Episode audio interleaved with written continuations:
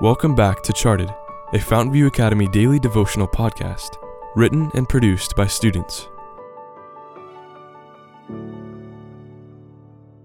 Episode 46, written by Grace Cottrell. Off the Fence.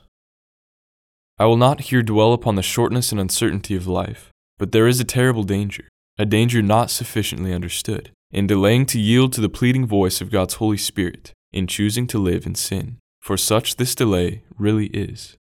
Steps to Christ, page 32. From my perch on the imaginary fence, I survey my surroundings. On one side, a glorious city appears, its skyscrapers testing the limits as they reach toward the heavens. Down below in the crime filled streets, evil reigns. Out of the shadows, a masked man approaches a timid woman. Shoving a gun in her face, he demands her riches or her life.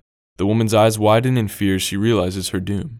The killer wraps his strong arms around her weak frame and drags her off. I wish to save her, but I know there's no way I can. Eager to rid my mind of the scene, I turn my attention to a different part of the city. The theaters are crowded with entranced onlookers held captive by the screens. Seconds later, the movie ends, and the crowd scrambles out of the theater in a mad dash to drive to the next attraction. During the stampede, a few bystanders are carelessly trampled yet no one even notices. In the distance, bells ring, their sound pulling my gaze from the city.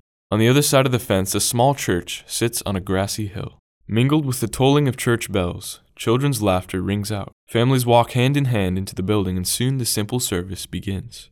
As the choir's beautiful melodies end, the humble preacher stands. However, with the finishing of his opening prayer, I begin to lose interest. Soon the gripping scenes of the city pull my eyes from the peaceful church and back to the bustling metropolis. We need to get off the fence. The clear words hit me with conviction. It is the pastor speaking. He continues Brothers and sisters, we need to get off the fence of uncertainty.